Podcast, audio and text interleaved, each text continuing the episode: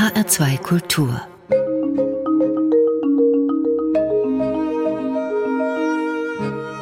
Doppelkopf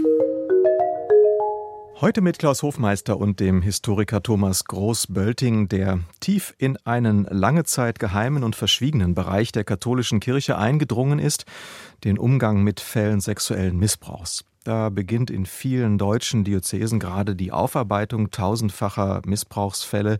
Die Kirche tut sich sehr schwer damit. Institutionen können sich offenbar nicht selbst reinigen. Das geht nur mit Hilfe von außen. Wörtlich sagte der Bischof von Nimburg kürzlich, wir schaffen das nicht allein.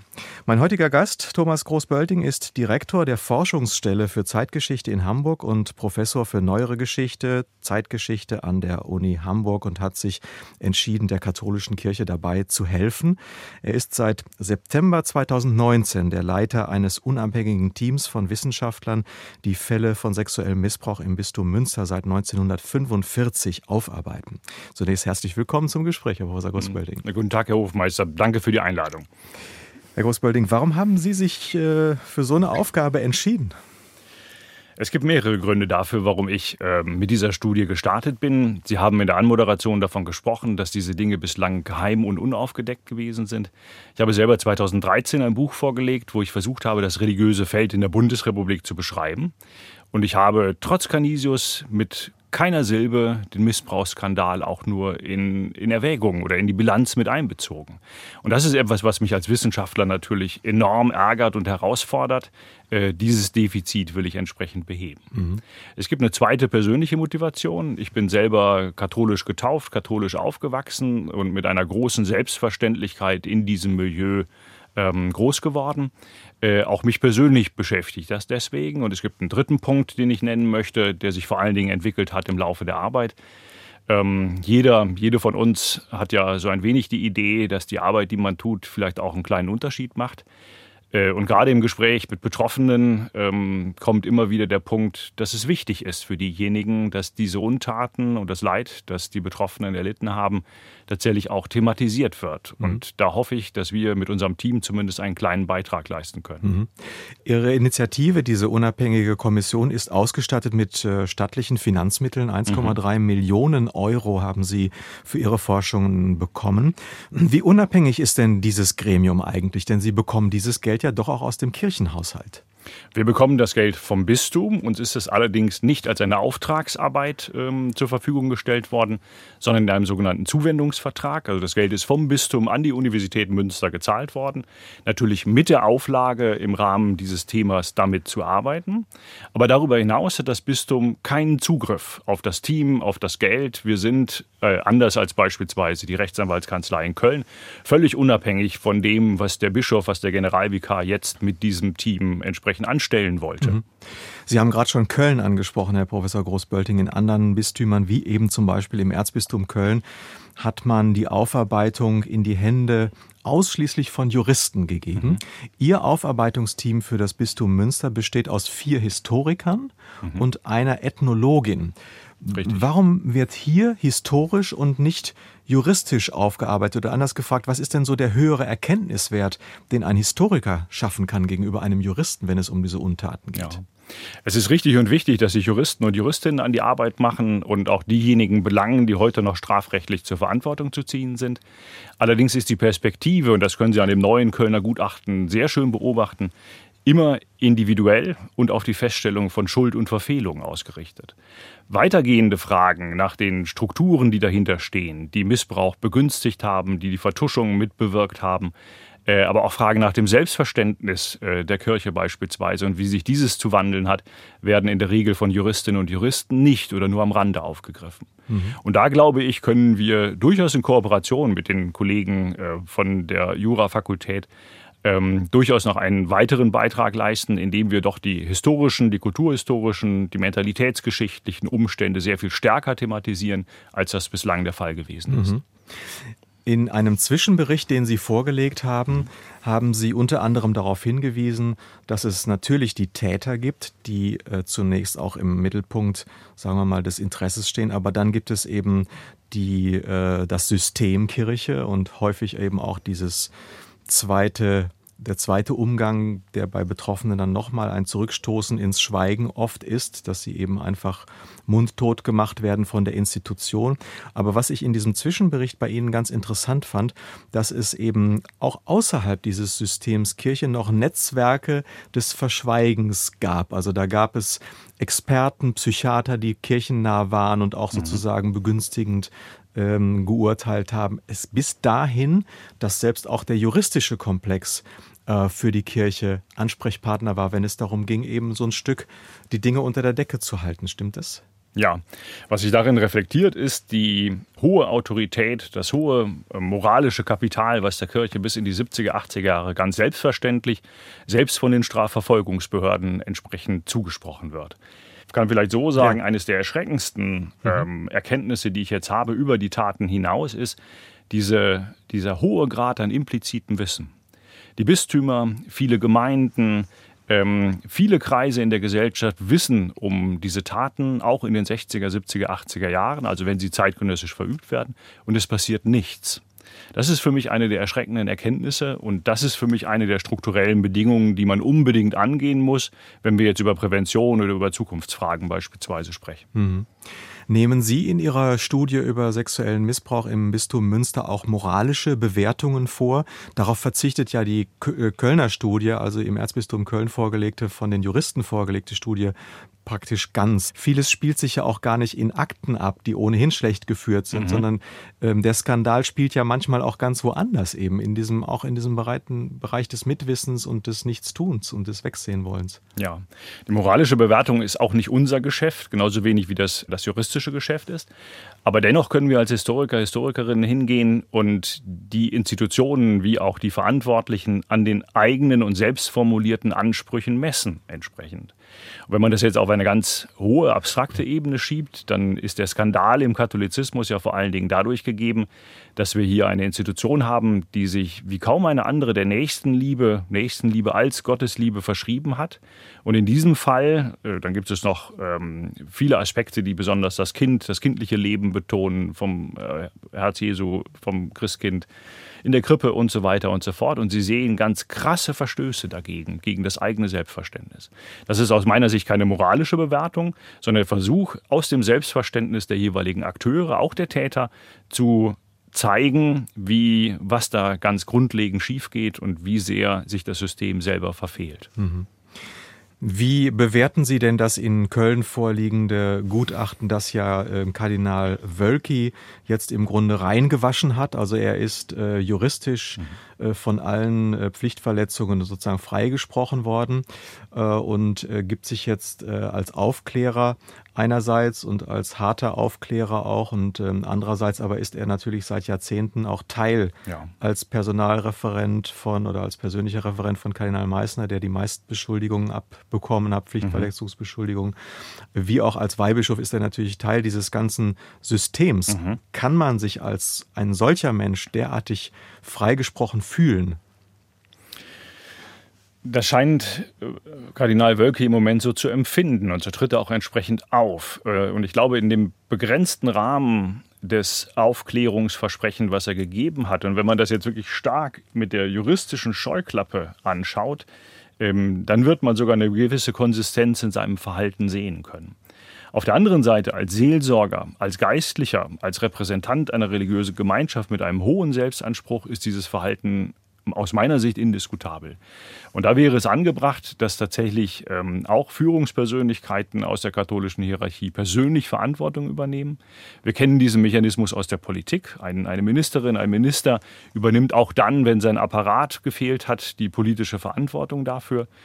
Diese Schuldkultur, obwohl das Katholische ja mit dem Bußsakrament ganz viel symbolische Kommunikation in diesem Zusammenhang ähm, ausübt und macht, diese Schuldkultur scheint es im katholischen Bischofskollegium nicht zu geben. Und das ist meines Erachtens ein großes Problem. Mhm. Er sagt ja, dass äh, so ein Rücktritt wäre ja nur ein Symbol und er könne ja auf der Basis seiner Erfahrungen jetzt eben auch umso kräftiger dann weiter aufarbeiten. Also er würde einen, äh, er bezeichnet eben einen persönlichen Rücktritt, den schließt er aus, sondern er sagt, das wäre ja nur ein Symbol, das wäre dann ja auch verpufft gleich. Das ist richtig. Ähm, das ist nur ein Symbol und es könnte sicherlich nicht dabei stehen bleiben, dass es einen oder mehrere Rücktritte gibt, was Weltkirchliche betrachtet im Moment auch eher die Regel als die Ausnahme ist. Also wenn Sie in die entsprechenden vatikanischen Bulletins gucken, dann sehen Sie, dass weltweit zwei bis drei Bischöfe pro Woche zurücktreten aufgrund von Verfehlungen in diesem Zusammenhang mit sexuellem Missbrauch. Nur in der deutschen katholischen Kirche funktioniert das so nicht. Mhm. Man wird weiter gucken müssen, weil es nicht nur um persönliche Verfehlungen Einzelner geht, sondern um strukturelle Probleme. Es ist tatsächlich nicht viel gewonnen, wenn nur ein Spitzenmann dann ausgetauscht wird. Und doch wäre einiges gewonnen, insbesondere mit Blick auf die Perspektive der Betroffenen, die ja doch durch ihre medialen Vertreter genau dieses fordern. Herr Professor Großbölting, wir haben über Aufarbeitung von sexuellem Missbrauch in der katholischen Kirche gesprochen, wollen jetzt eine kleine musikalische Atempause uns gönnen mit Musik, die Sie ausgewählt haben. Und da habe ich an erster Stelle von Katie Melua Wonderful Life, diese georgisch-britische Sängerin, Lieddichterin, Musikerin. Da habe ich gelesen in ihrer Musik, gebe es den Eindruck eines schlurfigen Popsongs, die nach Kaminfeuer oder wenigstens Kerzenschein schreien, schreibt ein Kritiker. Ja, das mag durchaus der Fall sein und genau deswegen mag ich das gerne. Also dieses äh, Lied war ursprünglich mal etwas sarkastischer angelegt, als es dann Katie Melua interpretiert. Ich nutze Musik vor allen Dingen dazu, um in Schreibphasen gelegentlich den Kopf wieder frei zu bekommen. Und da ist zum Runterkommen aus dem intensiven Nachdenken das einer der Songs, die ich gerne höre. Katie Melua, Wonderful Life.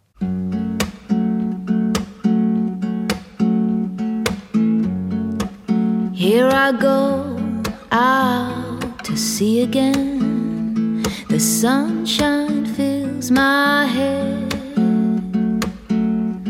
and dreams hang in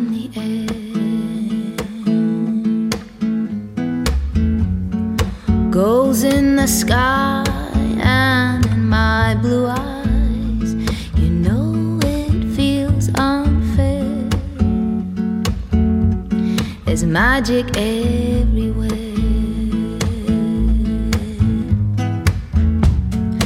Look at me standing here on my own again. I'm straight in the sunshine.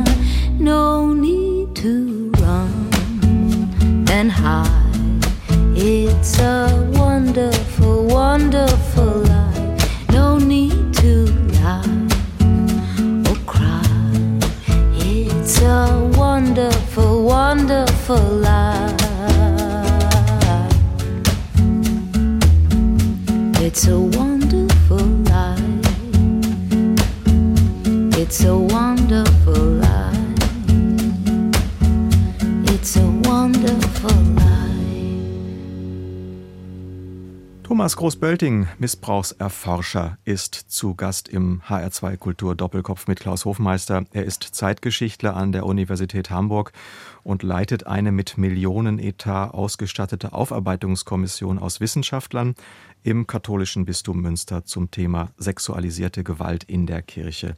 Herr Professor Groß-Bölting, Sie kommen bei Ihren Studien laut Zwischenergebnis auf mindestens rund 300 Betroffene, also Opfer, und 200 Beschuldigte für die Zeit seit 1945.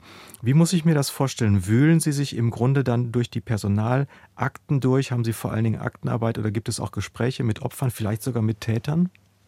Es sind genau diese drei Kategorien, die wir ähm, aufsuchen oder die wir nutzen können, um das als Quellen entsprechend für unsere Arbeit zu, zu gebrauchen. Äh, die Personalakten schauen wir durch, wir schauen Sachakten des Bistums darüber hinaus durch. Und wir haben, das muss ich ganz positiv erwähnen, tatsächlich im Bistum Münster einen uneingeschränkten Aktenzugang. Äh, da gibt es keine Restriktionen. Und die Bistumsleitung ist sehr bemüht darum, uns auch wirklich alle Schwierigkeiten aus dem Weg zu räumen. Das bedeutet nicht, dass wir, also wir sind auf die Kooperation des Bistums angewiesen. Es ist natürlich der Archivar und sein Team, was viel besser weiß als wir, was dort ist. Aber wir bekommen diese Dinge offengelegt und wenn es dann mal Pannen gibt, werden die auch tatsächlich sehr zeitnah kommuniziert. Mhm. In den Personalakten findet sich erstaunlich viel über den sexuellen Missbrauch wenn Sie in der Lage sind, so etwas zwischen den Zeilen zu lesen, auch verschiedene Aktengruppen miteinander in Beziehung zu setzen, dann merken Sie, wie stark dieses Thema auch schon in den 60er, 70er Jahren und in den Jahrzehnten danach äh, immer wieder aufgekommen ist, selbst in der verschriftlichen Form des Bistums mhm. entsprechend. Mhm. Eine ganz wichtige zweite Quelle genau. sind die Betroffenen. Ja, die Gespräche. Wir machen Interviews mit Betroffenen, die sich äh, an uns gewandt haben, aufgrund von Presseaufrufen oder aufgrund von Kontakten, die wir selber hergestellt haben. Äh, das sind ganz wichtige Pfadfinder und Pfadfinderinnen, die uns auf Zusammenhänge aufmerksam machen, die wir dann in den Akten nochmal äh, überprüfen und rekonstruieren. Das sind aber auch diejenigen, die uns davor bewahren, allzu sehr in die bürokratische Sprache und in die Perspektive der Täterinstitution zu rücken. Also wir lesen Akten, in denen Bistumsmitarbeiter über sexuellen Missbrauch schreiben. Und dann ist sozusagen das Interview oder das Gespräch mit einem Betroffenen, gelegentlich auch mit betroffenen Frauen, genau die Perspektive, die nochmal die persönliche Dimension des Ganzen aufzunehmen vermag und die bürokratische Sprache nochmal mit dem persönlichen mhm. Leid in gewisser Weise mhm. bricht. Aber dann ist das ja für Sie auch eine, eine Arbeit, die jetzt nochmal weit über, das, über den normalen Horizont eines Historikers rausgeht, denn Sie sind sonst jemand, der Quellen studiert und hier haben Sie es mhm. plötzlich mit Menschen zu tun, die Ihnen gegenüber sitzen. Das dürfte eine andere, noch eine viel intensivere Qualität haben. Was, was hat Sie bewegt? Ja. Was bewegt Sie, wenn Sie auf diese Arbeit blicken? Was gibt es da Situationen, wo Sie äh, sagen wir mal, auch eine Erkenntnistiefe hatten, die sie sonst vielleicht in ihrem normalen historischen Studienprozess mhm. nicht äh, erlangen. Als Zeithistoriker ist es nicht ganz ungewöhnlich, mit Zeitzeugen auch zu sprechen, mhm. weil wir die jüngste Vergangenheit anschauen. Auf der anderen Seite muss ich einschränkend sagen, dass die, der, der allergrößte Teil der Interviews von meinem Team gemacht wird, nicht von mir persönlich. Mhm. Also das sind diejenigen, die dann auch über eine Supervision ihre eigene Position, ihre eigene ähm, Arbeitsweise nochmal reflektieren und damit gut umgehen zu können. Und trotzdem haben Sie völlig recht, ist die Intensität des historischen Arbeitens durch die Interviews, die wir da führen, noch einmal viel stärker als in meinem gewöhnlichen Arbeiten zu anderen Themen beispielsweise. Mhm. Also es gibt ja eben eine ganz große Abstufung. Es gibt im sexuellen Missbrauch, schweren sexuellen Missbrauch. Ja. Es mhm. gibt manchmal dann bis hin zu den leichteren, was es dann immer, was dann einfach heißt Grenzüberschreitungen oder mhm. solche Dinge, also die dann in ihrer Schwere doch auch ähm, nicht so groß einzuschätzen sind. Aber dennoch sagen sie auch, auch solche Dinge können Folgen haben, die vielleicht auch juristisch nicht so erfasst werden, weil man würde juristisch vielleicht sagen, das ist eine kleinere, minder schwere Tat mhm. gewesen. Ja, ich habe das ähm, sehr eindrücklich erzählt bekommen von einem Betroffenen, der davon berichtete, dass er auf dem Orgelboden von dem Pfarrer, also während er spielt, von hinten angegangen wird und der Pfarrer sabbert dann, also er mhm. spuckt, verliert äh, Spucke ja. in diesem Moment. Und der Betroffene hat das geschildert, also etwas, was keine große Verletzung, keine Vergewaltigung in dem Sinne ist, aber das bewegt diesen Mann bis heute. Mhm. Das ist eine Form der Traumatisierung in einem kleinen Fall oder in einem, einem, kleinen Zusammenhang, welche das Leben dieses Mannes bis heute und wahrscheinlich auch noch in den nächsten Jahren sozusagen ganz tief prägt, verändert und zum Negativen verändert. Und, und das sind wirklich wichtige Erfahrungen, wichtige Gespräche, die wir führen können, die vor Augen führen, wie relevant, wie, wie tragisch solche Übergriffe dann für den einzelnen Betroffenen sein können. Es gibt jetzt Verabredungen mhm. mit dem Missbrauchsbeauftragten der Bundesregierung, dass sich die deutschen Bistümer an äh, unabhängige Kriterien und Standards orientieren zur ähm, auch unabhängigen Aufarbeitung. Aber es ist immer noch so, dass dann letztlich der Bischof auch in diese unabhängigen Kommissionen jemanden bestellt. Dann fordern Betroffene, dass das zu wenig ist, also dass das nicht der Punkt ist, von dem heraus die Kirche sich sozusagen wirklich glaubwürdig mhm. diesen äh, Dingen zuwenden kann. Und dann gibt es die Forderung nach einer sogenannten Wahrheitskommission, mhm. die dann im Grunde in der Politik oder durch den Bundestag eingesetzt ja. wird. Es gibt das in, in den angelsächsischen mhm. Ländern. Es gibt diese Beispiele. Ja. Diese Royal Commission in Australien ist meines Erachtens ein sehr gutes Beispiel dafür, wie es gelingen kann, in Unabhängigkeit von den kirchlichen Strukturen Wissen um den Missbrauch und aus diesem Wissen heraus auch Anstöße zur Aufarbeitung und zur Prävention entsprechend zu entwickeln. Die Idee, äh, dass jetzt kirchliche Instanzen, Vertreter der Deutschen Bischofskonferenz mit dem unabhängigen Beauftragten der Bundesregierung darüber verhandeln, ist meines Erachtens schon ein Konstruktionsfehler. Die Bischöfe müssten hingehen und allein aus der, aus der Verwerfung, die sie zu vertreten haben, anbieten, dass dort Zusammenarbeit stattfindet, dass dort Mittel zur Verfügung gestellt werden, dass die Akten geöffnet werden. Und dann müsste man sich entmächtigen, also eigene Macht und eigene Steuerungsfähigkeit abgeben und das tatsächlich dann in die Hände von Expertinnen und Experten, von Betroffenen und Betroffenen, betroffenen Männern und Frauen zu legen, die diese Aufarbeitung dann betreiben. Das Kölner Modell, wo letztlich der Kardinal dann doch entscheidet, was wird veröffentlicht, wann äh, und wann halte ich was zurück, ist letztlich eine Perpetuierung dieser Machtstrukturen, die Missbrauch eben auch begünstigt und die Vertuschung ermöglicht haben. Mhm. Herr Professor Groß-Bölting, Sie sind auch beteiligt beim laufenden Aufarbeitungsprojekt der Evangelischen Kirche in Deutschland, der EKD. Dieses Aufarbeitungsprojekt für sexualisierte Gewalt in der evangelischen Kirche läuft bis 2023. Dort, ist, dort gibt es ja nicht diese so systemischen Gefährdungen, die es in der katholischen Kirche gibt, also durch den Zölibat und mhm. auch durch einen überhöhten Klerikalismus. Was ist denn so das evangelische Gesicht des Missbrauchsgeschehens? Gibt es da sozusagen eine eigene ja. konfessionelle Färbung? einen deutlich weniger spürbaren ähm, eigenen äh, protestantischen Geschmack, als wir das beispielsweise für die katholische Kirche auf der anderen Seite feststellen können. Wir sind gestartet im vergangenen Jahr, wir haben noch weniger Ergebnisse, weniger Erkenntnisse. Ähm, wir werden vermutlich feststellen, dass es Missbrauch aus der Autorität äh, des Pastors eben auch gibt, wo dann äh, spirituelle Gewalt durchaus eine Rolle spielt, aber eben in anderen Formen, als es beispielsweise im katholischen festzustellen ist. Also diese besondere Vermachtung äh, des Diskurses dadurch, dass der Kleriker als Stellvertreter des Bischofs, der Bischof als Stellvertreter des Papstes, der Papst als Stellvertreter Gottes auf Erden eben über eine ganz besondere geistliche Gewalt über denjenigen, den er dort äh, angehen kann, verfügt, die gibt es im Protestantischen so nicht. Thomas Großbölting, Zeitgeschichtler von der Universität Hamburg und Missbrauchserforscher für die katholische Kirche im Bistum Münster und auch für die evangelische Kirche. Wir machen wieder eine kleine Pause, erkunden so ein bisschen auch Ihren Musikgeschmack an dieser Stelle, die Vorlieben zumindest. Jetzt kommt Billy Joel, der Pianoman aus dem Jahr 1900. 73. Das ist so der erste große kommerzielle Erfolg von mhm. Billy Joel äh, gewesen und begründete dann seinen Spitznamen Piano Man. Mhm. Äh, spielen Sie selber? Nein, ähm, ich habe das nie selber gelernt, habe dann meine Kinder dazu angehalten und zumindest ein bis zwei haben es dann auch durchgehalten, was das Klavierspielen angeht.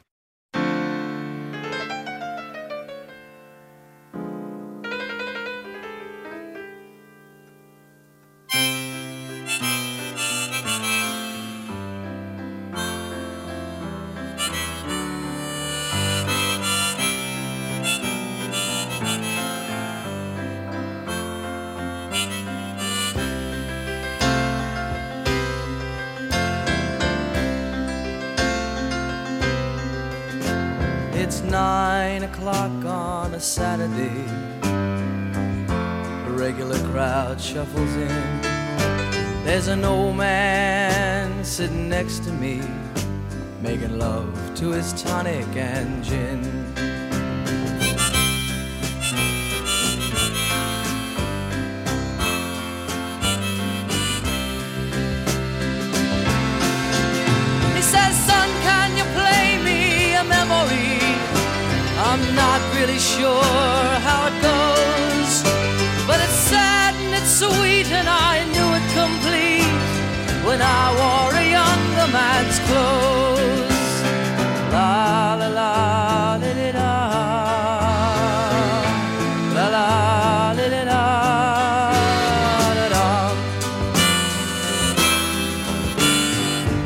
Us a song, you're the piano man. Sing us a song tonight.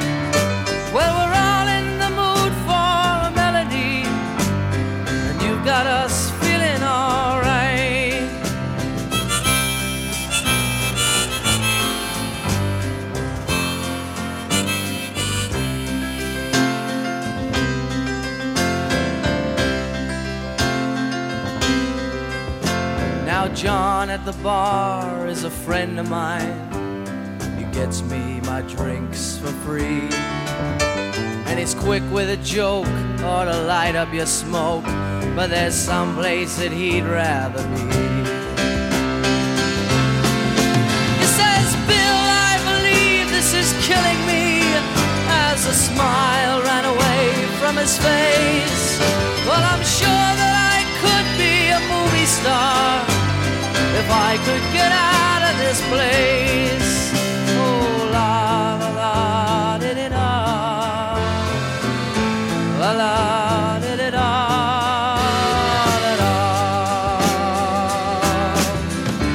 Now, Paul is a real estate novelist who never had time for a wife. And he's talking with Davy, who's still in the Navy and probably will be for life.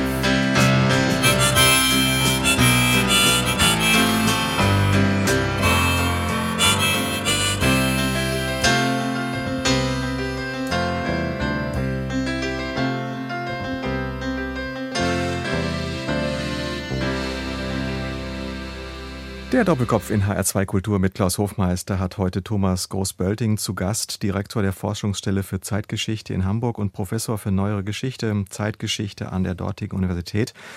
Herr Großbölting, Sie haben sich mit Kirche und Religionen in Deutschland nach 45 beschäftigt. Das Buch heißt Der verlorene Himmel. Und da geht es natürlich unter anderem um die Entchristlichung der Gesellschaft, die durchaus mit Händen zu greifen ist nach dem Krieg in Deutschland. Über 90 Prozent Kirchenmitglieder, heute sind wir bei 52 Prozent. Ist das ein unaufhaltsamer Prozess, egal was man macht? Unaufhaltsam, unveränderbar ist nichts, aber ich sehe, äh, das hat man als Historiker irgendwann mal gelernt, dass natürlich Ereignisse äh, vieles verändern können. Mhm. Aber ich sehe im Moment in der gegenwärtigen religiösen Lage für die äh, katholische ebenso wie für die evangelische Kirche keinen Punkt, an dem sich dieser Trend umkehren könnte, mhm. sondern ganz im Gegenteil. Also das Missbrauchsthema, was wir eben aufgegriffen haben, ist sozusagen ein, ein Schlag ins Kontor insofern, als dass insbesondere in den Zusammenhängen, wo Tradierung von religiösen Gehalten noch einigermaßen funktioniert, nämlich in Bildungs- und Erziehungsfragen, also der katholische Kindergarten, die evangelisch getragene Grundschule, das entsprechende Gymnasium dahinter, das sind Zusammenhänge, wo Mittelklasse-Eltern ihre Kinder bewusst in eine Werterziehung hineingeben. Und Sie können sich vorstellen, dass diese Zusammenhänge seit 2010 enorm gelitten haben oder auseinandergehen. Und meines Erachtens ist das ein ganz großer Sargnagel, der durch diesen Missbrauchsskandal und durch die schleppende Aufarbeitung dort äh, zusätzlich eingeschlagen wurde. Und es ist auch nicht zu erwarten, dass ähm, die jetzt diskutierten Reformen auf der Basis der Studien über den Missbrauch werden ja Reformen in der katholischen mhm. Kirche angestrebt, ja. ähm, wo man sagt, es gibt systemische Gefährdungen in der katholischen Kirche und die müssen angegangen werden. Da geht es um die Machtfrage, um die, mhm. den Machtausgleich, um die Beteiligung von Frauen. All das wird im synodalen Weg, dem sogenannten synodalen Weg, jetzt diskutiert. Würden Sie sagen, dass diese Reformarbeiten der Kirche Kredit verschaffen könnten und so eine Grundtendenz der Entchristlichung beeinflussen können? Sie können diese Reformarbeiten können der Kirche vielleicht Kredit verschaffen äh, und es ist äh, hoch angebracht und dringend nötig, sich ehrlich zu machen in vielerlei Hinsicht. Ob das auf der anderen Seite dazu führt, dass der Trend der Entchristlichung dadurch gestoppt oder vielleicht sogar ins, ins Gegenteil gekehrt wird, das glaube ich nicht. Äh, schauen Sie auf das Beispiel der evangelischen Kirche, wo ja viele der strukturellen äh, Verhärtungen, die wir im katholischen haben, den Zölibat, die besondere Machtkonzentration, diese Klerikerkirche ebenso nicht gegeben sind. Und trotzdem stellen wir auch dort einen, einen starken Säkularisierungstrend fest, mhm. der sogar quantitativ noch stärker ist als im katholischen Bereich. Mhm. Also es ist auch bei Ihnen festzustellen, bei der Lektüre Ihres Buches Der verlorene Himmel, dass Sie, wenn Sie so auf das religiöse Feld schauen, zumindest das christliche mhm. Feld, mhm. dass Sie im Grunde kaum spirituelle Energie, Aufbruchsenergie, mhm. Dynamik feststellen. Mhm. Das heißt also, die Sache ist tot. Vielleicht können wir umgekehrt mal drauf gucken. Also eine Religionsgemeinschaft ist dann erfolgreich, wenn es ihr gelingt, an die Probleme, an die Herausforderungen der Gesellschaft anzuschließen auf der einen Seite und darauf zusätzliche Antworten zu geben aus dem Gespräch mit der Transzendenz. Die besten Beispiele dafür sind die großen diakonischen Anstalten des 19., anfänglichen 20. Jahrhunderts, im, im, protestantischen beispielsweise. Der Staat stellt keine Krankenversorgung zur Verfügung, die evangelische Kirche tut das und macht das aus einem protestantischen Geist heraus. Diesen Konnex herzustellen, das gelingt heute nicht mehr. Es gibt keine Felder, in denen die großen Religionsgemeinschaften einen Spirit entwickeln, der sozusagen karitativ diakonisch in die Gesellschaft hineinwirkt und gleichzeitig auch mit der Glaubensverkündigung verbunden ist. Tod ist jetzt ähm, ein hartes Wort, so in dem Sinne würde ich das vielleicht nicht unterschreiben, aber es gibt äh, wenig Zeichen von Lebendigkeit und vor allen Dingen wenig Zeichen von neuer Lebendigkeit. Mhm. Und das ragt dann natürlich auch in die geistige Kraft hinein, die eine mhm. Religion entfalten kann. Mhm. Sie sprechen in Ihrem Buch auch über das Christentum als Leitkultur und Sie sagen, als Leitkultur hat das Christentum abgedankt, aber nicht erst heute, sondern schon auch in den 70er Jahren. Leitkultur ist ein schwieriger Begriff ähm, und ich glaube, dass wir bis heute in manchen Bereichen keine Äquivalente dafür haben, was katholische und evangelische Kirche als Zusammenhänge angeboten haben. Mhm. In der Geschichte der Nachkriegszeit entwickeln sich beide, aber vor allen Dingen die katholische Kirche zu Spezialisten. Das, ist, das wird dann der Markenkern in Sachen Sexualität, Geburt, Erziehung, Bildung und damit verbundene moralischen Wertvorstellungen beispielsweise. Und das bricht ganz grundlegend zusammen. Und wir als Gesellschaft werden darauf achten müssen, dass es Äquivalente dazu gibt. Also wo findet dieser Diskurs über diese Fragen, dieser wichtige Diskurs über diese wichtigen Fragen denn statt, wenn es nicht mehr kirchliche Zusammenhänge, die diese zivilgesellschaftlichen Elemente bieten, sind, die diesen Diskurs befeuern. Das jüngste Beispiel äh, aus meiner Perspektive ist die Zuwanderung von, von Flüchtenden aus Syrien 2015, 16, 17. Große Teile der Willkommenskultur, die ja so viel, zu Recht so viel gelobt wurde, wird eben aus den Pfarrgemeinden organisiert. Da sind es also kirchlich-christliche Zusammenhänge, die sich dafür einsetzen, in dieser Situation entsprechend zu wirken. Und wenn diese kommunikativen Zusammenhänge jetzt bröckeln, weniger werden, vielleicht sogar verschwinden, wo sind die Äquivalente, die das übernehmen? Das ist eine wichtige gesamtgesellschaftliche Aufgabe, darüber nachzudenken und da auch Änderungen zu schaffen. Aber das ist nicht in Sicht. Ähm, was äh, das Wertefundament unserer Gesellschaft angeht, haben wir alle eine sehr stark wirtschaftliche Rationalität, äh, mhm. die uns prägt. Das mhm. Äh, in vielen Fragen bis hin zum Umgang mit alten Menschen. Ähm, ist das ein Äquivalent, was Sie, was Sie sehen oder was, was einfach da ist, ohne dass es vielleicht wünschenswert ist? Ich bin mir gar nicht sicher, ob die, ob die Diagnose so zutrifft. Mhm. Das sind ähm, keine Beobachtungen, die ich als Historiker mache, wohl aber als Hochschullehrer. Wenn ich mit meinen Studierenden spreche, dann sehe ich ganz viele junge Menschen, die äh, nicht in den klassischen Parteien gebunden sind, die nicht in den klassischen Religionsgemeinschaften gebunden sind, die aber hochpolitisch denken, die hohe moralische Ansprüche haben und die ihre Wege finden, Gesellschaft produktiv zu verändern und zu verbessern. Und ich glaube, dass wir eher einen Formwandel haben als einen Abbruch von moralischen Vorstellungen oder Wertvorstellungen insgesamt. Mhm. Also insofern ist dieses Schwinden oder Kleinerwerden des religiösen Zusammenhangs eine große Herausforderung, aber keine Katastrophe. Gesellschaften können auch ohne religiöse Bindung vernünftig, produktiv und friedlich miteinander kooperieren und mhm. zusammenleben. Gehen wir noch mal kurz auf die kirchliche Perspektive. Also wir haben diese Studie oder diese exponentielle äh, Hochrechnung, die besagt, dass wir mit beiden großen Konfessionen noch etwa ein Viertel der Bevölkerung mhm. gebunden haben werden, 25 Prozent Christen in Deutschland im Jahr 2060. Sie haben ja mal ähm, in, auch eine umfangreiche Studie jetzt jüngst gemacht zu äh, West-Ost-Fragen, mhm. also ja. Westdeutschland, Ostdeutschland. In Ostdeutschland ist ja nach zwei Diktaturen im mhm. Grunde vom Christlichen wenig übrig geblieben, also mhm. extreme Minderheitensituation. Ist das die Zukunft, die Sie für den Westen auch sehen? Die Zahlen werden vermutlich sich an die des Ostens, also Ostdeutschlands, annähern. Das ist richtig.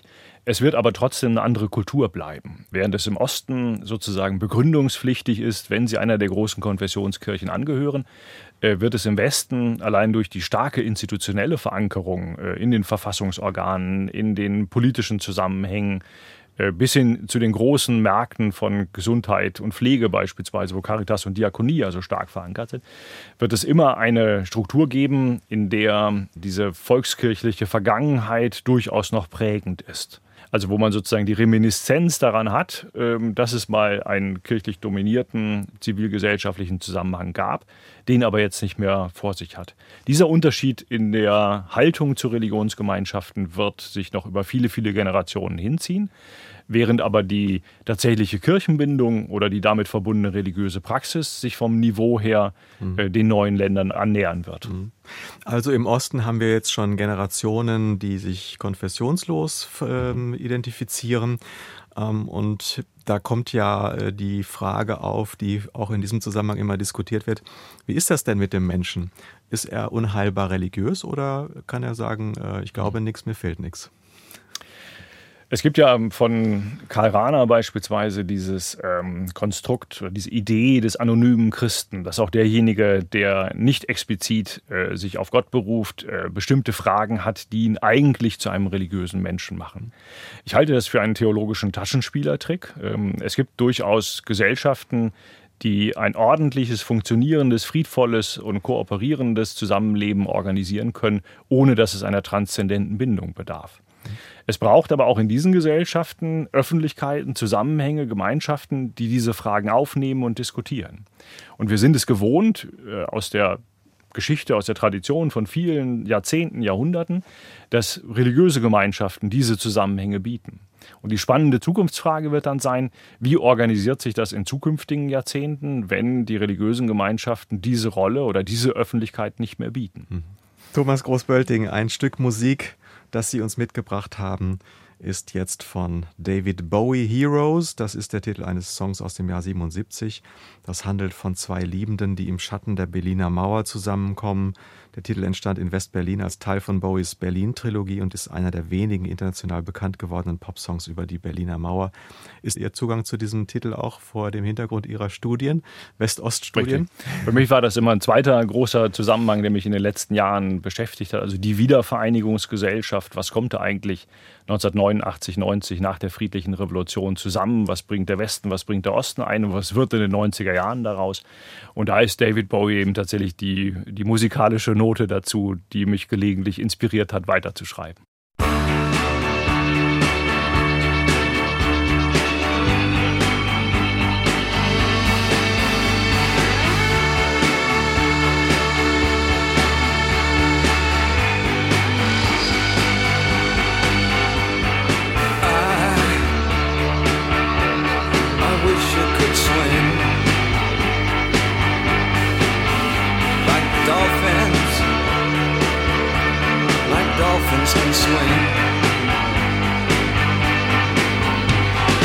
Nothing, nothing will keep us together.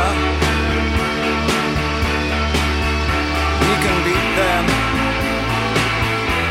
forever and ever. Oh, we can be heroes just for one day.